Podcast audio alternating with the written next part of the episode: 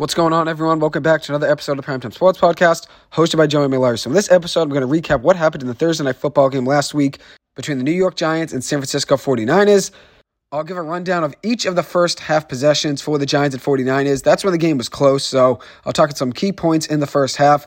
Then I'll give you guys my thoughts on the game as a whole and what I thought the Giants could do better and also build on for this coming week playing on Monday Night Football against the Seattle Seahawks. So let's start out with the first drive of the game. The Giants started out on defense. San Francisco got the ball first, and the Giants forced four bad passes on the first drive of the game by Brock Purdy.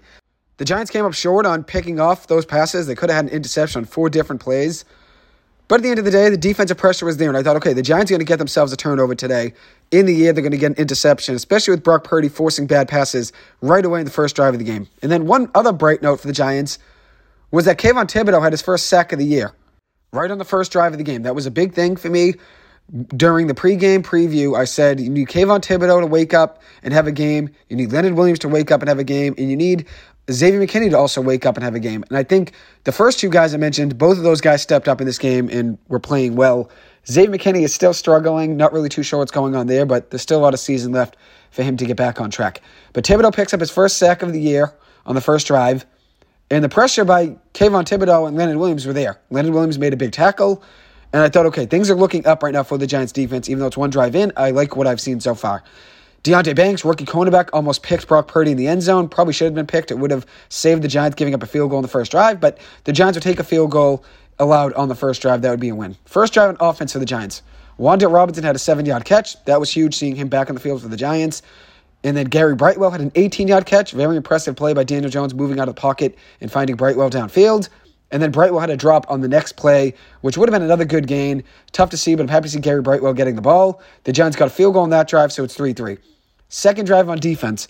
Great pressure on Purdy again. And this is what the Giants needed to do. I said in the preview that the Giants have to find a way to get pressure on Brock Purdy, and they were blitzing him a ton. So credit to Wink Martindale for trying to generate some pressure for the Giants. They needed a spark. Second drive on offense. Went awry for the Giants with a big sack by Nick Bosa. It was a play where Daniel Bellinger, a Giants tight end, was supposed to be blocking him, ends up not reading the assignment right, and Bosa gets Daniel Jones right at the one yard line before going in the end zone. So luckily it wasn't a safety, but got him at the one. Daniel Jones was down there. Then there was a great punt by Jamie Gillan out of the end zone, which was huge. He was great all night. Third drive of defense of the Giants. Once again, there was pressure. Defensive lineman DJ Davidson made a big play, batted the ball down, big pass deflection there. And then Deebo Samuel had a catch that he was lit up on by Xavier McKinney. Ended up being a huge hit by McKinney. So in the first three drives for the Giants on defense, Xavier McKinney, Kayvon Thibodeaux, and Leonard Williams all showed up on the stat sheet, which was huge. And the Giants' pressure was there. So it was another big thing going into the game that I mentioned. For that big hit by McKinney on Deebo. I think that ended up coming back on an ineligible receiver downfield. But then the next play, McKinney made a big play on second and 15 against George Kittle, forcing an incompletion. So all three of those guys showed up at some point in the first three drives, which was huge for the Giants defense. Then a third and 15 screen, and Brock Purdy found Deebo Samuel, and Deebo Samuel took it for a first down and more. He was unreal on yards after the catch. I think he forced six missed tackles by the Giants in this game, so tackling is still a big issue for the Giants. Then on the same drive, a third and 13 play, and Brock Purdy found Christian McCaffrey on a big screen play for another first down. I thought it could have came back for a hold by the right tackle on the 49ers. He was holding Isaiah Simmons on the play, but ends up not coming back, ends up being a first down for Christian McCaffrey. So two big plays on third and long both of them being screenplays to Deebo Samuel and McCaffrey, and both of them going for first downs. The Giants need to find a way to stop screenplays. When you're generating that much pressure, though, and you're sending that many guys to the quarterback and blitzing that much, it's easy for screenplays to go for long yardage, and that's what you saw in those two plays on that third drive for the Giants defense. And then there was a third down touchdown pass from the nine yard line from Brock Purdy to Ronnie Bell. The pressure was there on that one. Purdy just had to get rid of it quick. It was a good pass by him. He finds Ronnie Bell for the touchdown, but I do like the Giants generating as much pressure as they can on him. He ends up finding a way to throw a touchdown pass on that, but that was three straight plays on third down, third and 15, third and 13, and then third and nine, you know, third and goal on the nine yard line, where the 49ers found ways to make plays on third down. The Giants need to find a way to get off the field on third down. That was a big issue for them in this game against the Niners. Then on the third drive of the game for the Giants offense, it was a tough drive yet again for the Giants. The offensive line allowed a sack on third down and almost a sack on first down as well. So it ends up being a tough drive for Daniel Jones and the Giants offense. The fourth defensive drive for the Giants started off with a drop by Deebo Samuel. Then they ran the ball very well with Christian McCaffrey and Elijah Mitchell. Then there was a tip pass off of Deebo Samuel's hands that stayed in the air for about a week. I thought the Giants' defense had a chance of going up and getting it in the air for an interception, and then it ends up being in the hands of Ronnie Bell, a wide receiver for the 49ers. It should have been picked, though, and there was also a roughing the passer call on that same drive by Leonard Williams. So just a tough stretch there for the Giants on defense. Easily could have had interception off the hands of Deebo Samuel, but luck was not in the Giants' favor in this one. Then the Giants got the ball back with a minute 40 left and a timeout. Darius Slayton had a big catch. Credit to Matt Breida with the big chop block on that play. Stayed in there and gave Daniel Jones as much time as possible to get that ball out. And then Graham Gano lines up for 57 yard field goal before half which was huge to make it a 17 to 6 game at halftime. The Giants offense did struggle in the second and third drives, especially in pass protection, but I thought, okay, it's 17 to 6 at halftime. We're still in the game, and we get the ball after halftime is over. So I thought that was some positive momentum going into the locker room. But then if you look at it, the Giants in the second half really struggled. They really couldn't get much going on offense. And if you look at the Giants Thursday night pass blocking grade, it was the third worst in the NFL in a single game since 2020. Daniel Jones is pressured on half of his dropbacks and the average time to pressure was 2.2 seconds, faster than week one versus Dallas, when Daniel Jones had no time. And somehow the 49ers were able to generate more pressure on Daniel Jones and do it at a quicker rate. 2.2 seconds is the time Daniel Jones had in his dropbacks before the pressure was getting to him. And that ends up being quicker than week one versus Dallas, which was probably the worst offensive line performance I've ever seen the Giants have. Through the first three games of the season, Daniel Jones has been pressured 47% of the time. He's been under pressure 47% of the time. And according to Sam Monson of PFF, Pro Football Focus, that's typically a number that produces a completely non viable quarterback play. And Daniel Jones has been under pressure consistently game in and game out. Except week two against Arizona, the Giants' offensive line found a way to stay in that one and give Daniel Jones some time in that second half comeback. And if you want to compare these numbers to last season, Daniel Jones was pressured on just 42% of his dropbacks last season. And he had a 54% completion percentage on pressured dropbacks with six touchdowns and two picks. Last year, Patrick Mahomes, under pressure, 34% of his dropbacks, had 14 touchdowns and seven picks. Trevor Lawrence last year under pressure, just 28% of his dropbacks, but he had a 47% completion percentage, five touchdowns to eight picks. Joe Burrow under pressure last season for 27.8% of his dropbacks, 10 touchdowns to five picks with a 54% completion percentage. So Daniel Jones last year was under pressure on more dropbacks than Patrick Mahomes, Trevor Lawrence, and Joe Burrow. Had the best completion percentage of those three, tied with Joe Burrow for 54% completion percentage under pressure and also had the best touchdown to interception ratio under pressure six touchdowns to two interceptions. So three touchdowns per interception under pressure. This year, Daniel Jones has been pressured 47% of his dropbacks, 15% more than any other quarterback in the NFL through the first three weeks of the season. And under those pressure dropbacks, he has a 52% completion percentage with no touchdowns or two picks. A lot of his interceptions, though, have been off the hands of Giants wide receivers and running backs. Two of them off the hands of Saquon Barkley, and one of them being off the hands of Darren Waller. So Daniel Jones has four interceptions on the year, and three of them should have been caught by Giant skill players. I think he's going to figure out at some point, but the pressure has been atrocious against Daniel Jones. That's something that has to get better. So in this game, the Giants were down 23 to 12 with the ball, with just about 13 minutes to go in the game in the fourth quarter, and it was still a game. Down by 11 points with the ball, 13 minutes to go. The Giants were still in this one. On this drive, Darren Waller had a drop pass on third down. It was third and 11. Waller had a crossing route right over the middle of the field. Should have been an easy first down. Daniel Jones left the ball a little high. It should have been a little bit lower, but considering it hit Waller in the hands and he's six foot six, he should have brought it in. But at the end of the day, Daniel Jones could have brought it a little bit lower. It was a high pass, but at the end of the day, it did hit him in the hands. He's six foot six. I thought he should have brought it in, and that's a big play there considering the Giants are down just 11 points with 13 minutes to go. They end up having to punt, but if they were able to get points on that drive, down 11 and made it a one score game with about 10 minutes to go, let's say, that would have been huge. So that was a big turning point in the game there, a big play that could have gone the Giants' way that didn't, unfortunately. And then the next drive, there was a touchdown pass from Brock Purdy to Deebo Samuel. It was a strike under pressure by Purdy in the fourth quarter to make it a 30 to 12 game. Great pass by Purdy. Credit to him on that one. But it helps when you have an elite defense in a lead with six minutes to go, where you have a security blanket where you can just take a shot downfield in that situation, knowing you're up two scores and at the end of the day, you have a great defense behind you. There's only six minutes left, so there's not much time for the Giants to make a comeback. You know there probably could be a penalty as well, throwing there on third down, considering how poor the Giants were on third down all night, whether it was penalties or not being able to tackle on third down. The Giants defense were not able to get off the field all night. And at the end of the day, that was probably something that was in Brock Purdy's mind where he says, okay, let's toss it up and see what happens. If he drops it, no harm. And if there's a penalty there, we get a first down in the end zone. And regardless, there's just six minutes to go, so the Giants don't really have much time. And he obviously has an elite defense behind him that could help him out and make a play if that really is what it came down to. But that touchdown by Purdy made it out of reach for the Giants 30 to 12, but it was a lot closer than the score gave it credit for. And if you look at the stats, it was closer than the stats made it look as well. And I think a big difference maker in this game was poor tackling by the Giants. It was just awful. The Giants missed 16 tackles in this game versus San Francisco. 16. Four players had three missed tackles each. Micah McFadden, Bobby Okereke, Trey Hawkins, and Jason Pinnock. And the Giants were very poor against screen plays on third and long. One of those being a third down screen play to Deebo Samuel that I already mentioned. And Deebo forced six missed tackles versus the Giants in this game. Six missed tackles per PFF. No other wide receiver in the NFL through the first three weeks had five. And Deebo Samuel had six forced missed tackles versus the Giants. The Giants need to be better at tackling. That's a big issue. And then there's poor pass protection. So it's on the Giants' offensive line as well. At one point, Daniel Jones was two for six with seven passing yards under pressure. And when he wasn't pressured, he was 14 of 17 with 111 yards. So if you could just give Daniel Jones some time, he's going to pick defenses apart. I have all the confidence in the world in Daniel Jones. I really do.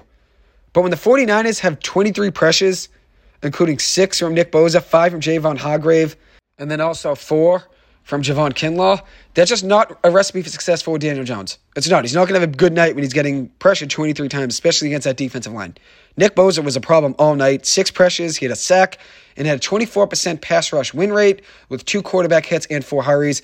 He was a disruptor for the Giants all night. The Giants didn't have Evan Neal in this game, didn't have Saquon Barkley, didn't have Azeez Ojulari, so some missing pieces for the Giants. But regardless, the Giants need to go out there and be better on the offensive line. Four Giants offensive linemen had sub 30 pass block grades in this game, which is abysmal.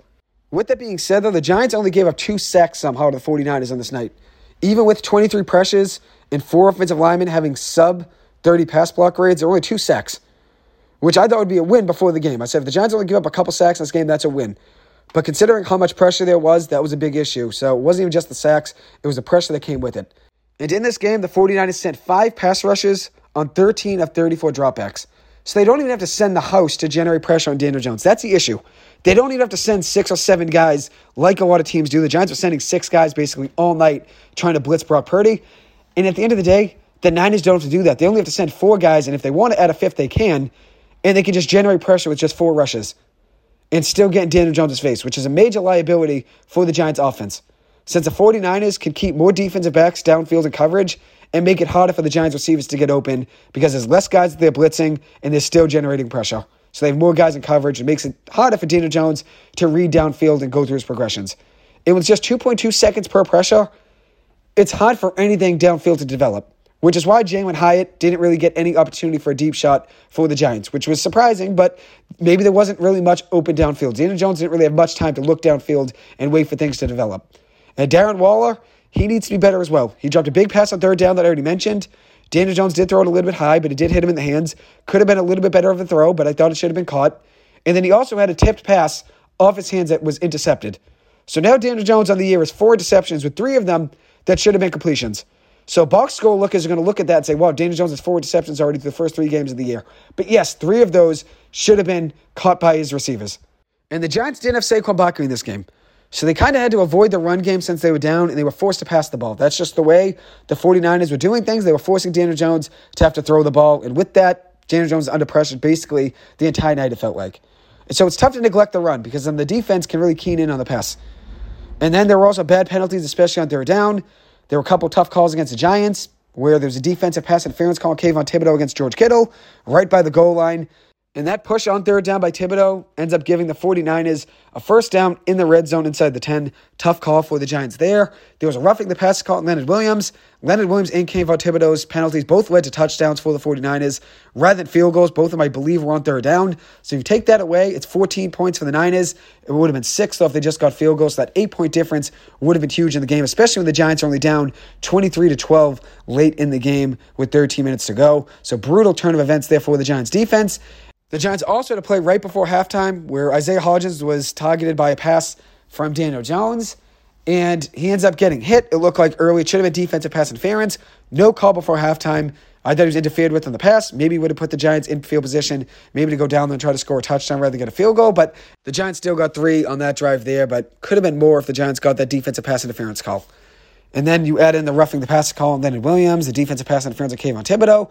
And then there was also a play right before halftime where Trent Williams threw a punch at A'Shawn Robinson, a defensive line for the Giants, and there was no ejection. Where there were reports where both players, I guess, threw punches at each other. I didn't really see the video of A'Shawn Robinson throwing a punch, but regardless, both those players should have been thrown out of the game for throwing punches if that was the case. And I did see on video Trent Williams did throw a punch for halftime, and he ends up not getting ejected. So that was a tough loss there for the Giants, considering how good Trent Williams is. He's the best tackle on the 49ers, the best offensive lineman overall. So that would have been a big break for the Giants defense if Trent Williams wasn't in the game, but it ends up not being the case, and he's not ejected. So a tough break there for the Giants.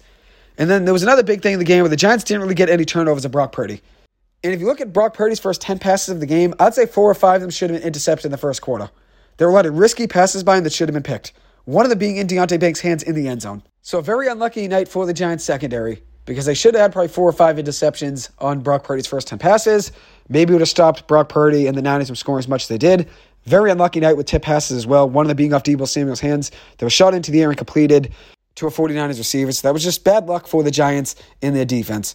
And at one point in the game, the Giants blitzed 84.6% of the time, which was the highest rate in a game according to Next Gen Stats, in the Next Gen Stats era. They blitzed 85% of the time against Brock Purdy. So that was the game plan for Wink Martindale, which even though it didn't really end up working out for the Giants, they still lost this game. I don't mind blitzing that much. I really don't. Because at the end of the day, the Giants had to mix something up and try to see if they could get something to turn in their favor in this one. Because with Saquon Barkley being out, Azeez Ojulari, Andrew Thomas, the Giants needed a break on defense and probably needed a big play on defense. They needed a big defensive play, maybe a defensive touchdown or a big sack that put the Giants in good territory, the strip sack, whatever it may be. The Giants needed a big play on defense. So I don't mind Wink Martindale blitzing 85% of the time. I really don't. And the Giants had 21 pressures on the night, four of them being from Leonard Williams and four of them being from Dexter Lawrence. So at least they were finding ways to get Thibodeaux and Williams involved in this game. Both of them showed up in this one. That was something that I think the Giants needed for them to compete in this one. A big thing in offense was that the Giants really didn't have any separation for their wide receivers. There wasn't really much room to throw. The Giants had a poor run game basically all night, and Daniel Jones had minimal time to throw downfield before being pressured, which we knew would be the case considering how good the 49ers defense is. But at the end of the day, the offensive line needs to be better because it not only forces Daniel Jones to try to make a pass downfield under a lot of pressure, but he's also throwing into tight windows because there really isn't much time for receivers to get open downfield. The Giants receivers need to find a way to get more separation. That's been an issue now for the last couple seasons. And that's why the Giants drafted Wan'Dale Robinson and Jalin Hyatt, two speed threat receivers that are supposed to be getting open and forcing separation between themselves and the cornerback. And if you saw in that Giants second half run against Arizona, Jalin Hyatt's speed was a big reason that the Giants came back in that one. It really was. But if you take away that second half versus Arizona, the Giants have scored just 12 points and have 402 total yards in their other 10 quarters played this season. 12 points and 402 yards in two and a half games, besides that second half against Arizona. So the Giants' offense needs to get better. And if you look at the stats in this one, I think the stats make it look like it was a game that was more out of hand for the Giants than it actually was. I think the Giants had a better chance in this one than the stats gave them credit for. I think it was a little bit closer than stats gave them credit for. Especially if you look at the yards gained. The 49ers had 441 yards gained on the night. The Giants had just 150. But the Giants fought hard all night. And I think when you look at the stats of the box score, it looks worse. But I'm proud of how the Giants fought. They were resilient and they battled all night. The 49ers had 39 minutes for time of possession in this one. The Giants had just 21. So that's a big difference maker in the game as well. And the 49ers had 141 yards on the ground. The Giants had just 29. The 49ers had 197 yards after the catch for their receivers, proving that the Giants' tackling was abysmal in this one. And the 49ers also had 215 yards of the 310 come after the catch. And that's per next gen stats. 215 yards of the 310 for the 49ers came after the catch. So just about 69.4% of their passing yards came after the catch. So the Giants need to find a way to tackle better. They really do. Purdy finished the game 25 37 for 310 yards, two touchdowns, and no picks, which the screenplays were a big issue for the Giants in this one. Getting off the field on third down would have been a big difference maker in this game, would have made it a lot closer than it looked. And if you look at it, the Giants are blitzing at an all time rate in this one, meaning there were two defenders on one side of the field for, let's say, three to four blockers on a lot of screenplays. And with poor tackling, that's a recipe for disaster. The Giants blitzed on 33 of Brock Purdy's 39 dropbacks, the highest blitz rate in a game in the next gen stats era. Purdy was 20 of 31 with 247 passing yards and two touchdowns against the blitz. With most throws around five yards or less downfield, but at the end of the day, it helps having shifty receivers because they can break tackles and force missed tackles, which was a story all night for the Giants defense. Jamie Gillan was great for the Giants. He ends up being one of the more positive notes for the Giants on the night. kept the Giants in the game with great field position a lot of his punts, averaging 53 yards per punt and had a 64 long. He had a very good night for the Giants on special teams. For injuries, Darnay Holmes had to step in for the Giants secondary with Deonte Banks going down with an injury. And Darnay Holmes did have a holding call against him that was tough on third down, of course, which was just the theme all night for the Giants on third down. They couldn't get off the field. But Holmes did have a big tackle against a screen play on third down, something that the Giants struggled with all night was tackling on third down and on screen plays, and Holmes is a very good tackler. He showed up and made a big play on a third down screenplay. Adoree Jackson did get hurt on the night, but he finished the game and he should be ready to go for Monday night. Some positives for the Giants Kayvon Thibodeaux, Leonard Williams. Both of them woke up. Thibodeaux had three tackles with a sack, a quarterback hit, and a tackle for a loss. Did have a tough penalties against him as well. And then Leonard Williams had another tough penalty against him too, but he had six tackles with two quarterback hits and a sack. Good to see those two guys generating pressure. Micah McFadden was all over the field all night. He did miss three tackles, but he's a player and he was playing hard all night. He did give it his all all night, and that's something that I commend him for. 10 tackles with four tackles for loss. And I think when you look at it overall, the Giants fought hard in this one. Down just eight points at the start of the fourth quarter. They were down 11 points with just about 13 minutes to go and had the ball at that point. The score really wasn't indicative of how close the game was. And I'm not saying the Giants would have won this game, but it was a lot closer than the score gave them credit for. Up until the midway point of the fourth quarter, the Giants still had a shot in this one. So that's one thing the Giants can build upon. If a couple more things go their way, they get off the field on third down maybe a couple more times and maybe get a break on a penalty call and maybe have a couple plays go their way off tip passes from Brock Purdy or intercept maybe one or two of his passes. This could have been a much different game, maybe a lot closer than the score gave it credit for. Gary Brightwell looked very good in limited touches.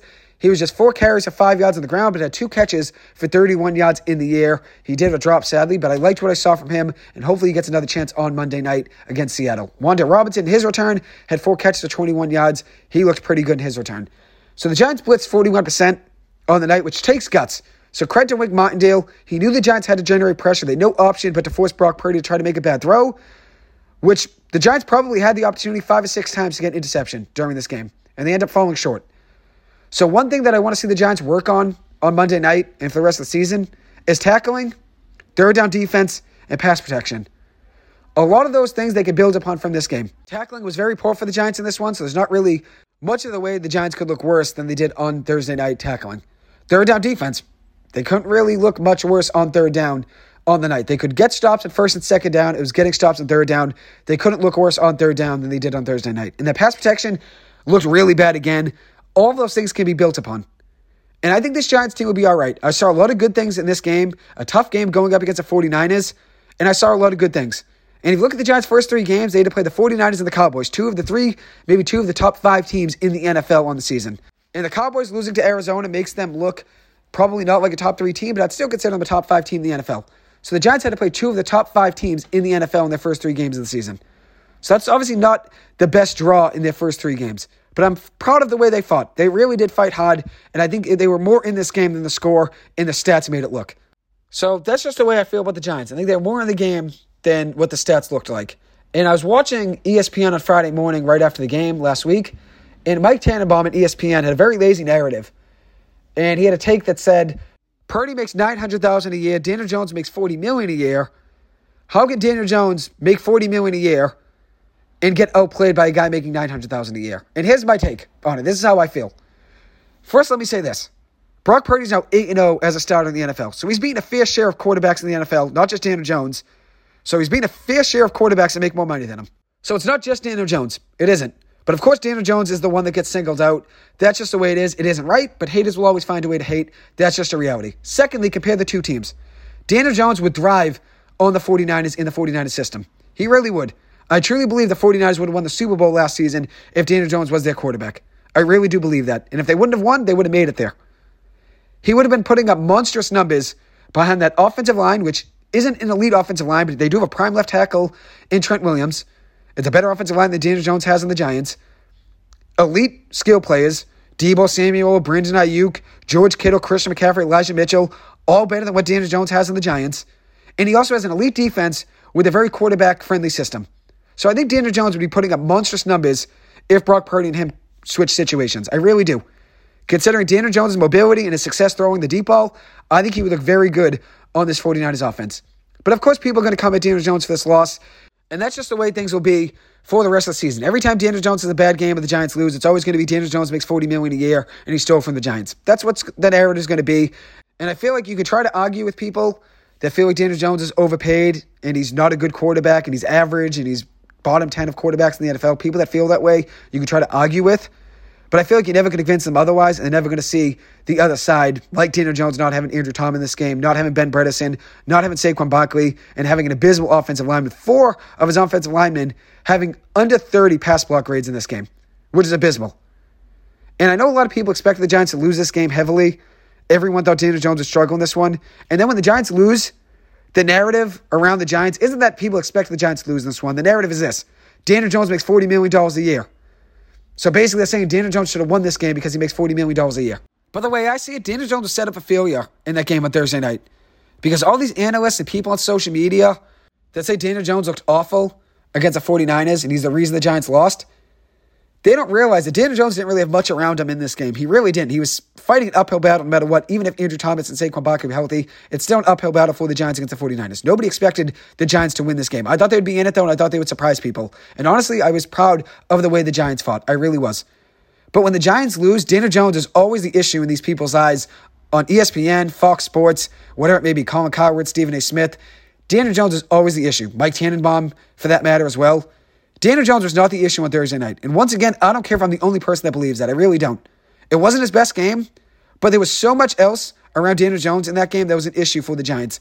Like forcing no turnovers of Brock Purdy on defense, poor tackling, not getting off the field on third down on defense, awful pass protection, and also injuries. Not having Saquon Barkley and Andrew Thomas was a big losses. And one thing that I want to mention here to support Daniel Jones even more is that the Giants currently hold the 32nd ranked wide receiver group in the NFL, and the 32nd ranked offensive line in the NFL, according to PFF. According to Pro Football Focus, the Giants are dead last in wide receiver group and offensive line. So it couldn't get any worse around Daniel Jones than it is right now. But no one's going to mention that on ESPN and social media. They're just going to mention that Daniel Jones makes $40 million a year, and it's all expected of him to try to win a game under pressure consistently every single snap. It felt like he was under pressure, just like in week one. It's all on Daniel Jones to win these games because he makes $40 million a year. And I don't really like that narrative that it's all on him at the end of the day. There wasn't really much around Daniel Jones that he could have created some success for the Giants on offense. No run game, considering Saquon Barkley was hurt. I would have liked to see Gary Brightwell get a few more opportunities, but that wasn't the way that it went for the Giants. They really abandoned the run game, it seemed like, especially considering they were down for a lot of the game. And if you look at it, no Andrew Thomas is a big difference maker for the Giants. And he wouldn't have solved all the problems for the Giants, but at least it would have been one consistent offensive lineman for Daniel Jones to rely on in this game. Evan Neal had a tough test going up against Nick Bosa. He fought hard. He tried at the end of the day. It's a tough battle going up against Nick Bosa. And if you look at it, the Giants' offensive line does have a lot to figure out. They really do. And the wide receiver group has a lot to figure out as well. They need to create separation for Daniel Jones and make it easier on him. But I don't like the whole narrative that Daniel Jones got outplayed by a guy making $900,000 a year while Daniel Jones is making $40 million a year. Because Brock Purdy has a lot better of a situation around him than Daniel Jones has. And no quarterback's going to have a perfect situation. No quarterback in the NFL is going to have a perfect situation. But Brock Purdy has a much better situation than Daniel Jones has. And one thing I argued with the sports guru Mike Hurley with over text was that I feel like Brock Purdy has never been in a situation where the 49ers are down in the fourth quarter and they need a big drive from him. Maybe that's what I need to see for me to not doubt Brock Purdy and maybe have a little bit different of a feeling about Brock Purdy than I do right now because I think Brock Purdy is the perfect situation around him. From skill position players to a prime left tackle to a very quarterback friendly system to a very simple playbook where they're just really throwing a lot of screenplays, getting the ball out on third down, where it's a lot of screenplays and Deebo Sam and Chris McCaffrey doing a lot of the work on those plays. And they also have an elite defense and they're always up in games. I want to see Brock Purdy get the ball late in the game, let's say in the fourth quarter, three minutes to go, with the 49ers trailing. And it seems like that's never the case because the 49ers are always up in the fourth quarter, it seems like, whether it's by one touchdown or two, the 49ers are always up in the fourth quarter, it seems like. I want to see Brock, Purdy have to master come back down late in the fourth quarter and find a way to get the 49ers down the field in a big situation with all the pressure on him because I feel like a lot of the time he's been the quarterback for the 49ers. He's been in a very comfortable situation always in a very comfortable situation, whether it's a very good lead or the 49ers defense is forcing turnovers and putting the offense in good position. Whatever it may be, I feel like Brock Purdy needs to be tested a little bit more because the way things stand right now, I think Brock Purdy is the easiest and the best situation around him. I really do. And I think a lot of quarterbacks could thrive in that system. That's not taking away from Brock Purdy. He had a very good game against the Giants, especially under pressure. He found a way to throw two very good touchdown passes. But with that being said, he does have a very good situation around him. And I'd like to see the 49ers be down late in the fourth quarter with the ball in Brock Purdy's hands and they say, hey, Master, come back right now and see what you can do. I want to see that. I want to see Brock Purdy uncomfortable under pressure in the fourth quarter with a couple minutes to go. Because I feel like right now, the way things stand, he's in a perfect situation in a perfect environment. He really is. I don't think it gets any better than trying to be the quarterback in that system. And then people compare it to Daniel Jones. Daniel Jones has a 32nd ranked offensive line, the 32nd ranked wide receiver group, and is also under consistent pressure play in and play out. Brock Purdy is in a much different situation than Daniel Jones. So that's my thoughts on the Giants game and how I think they performed last Thursday night. With all that being said, though, I'm proud of the way the Giants fought. I really am. Anyways, I will conclude this episode. Thank you guys so much for taking the time to listen to this. As always, I appreciate it. I hope you guys have a good one, and I will see you guys in the next episode. Thank you.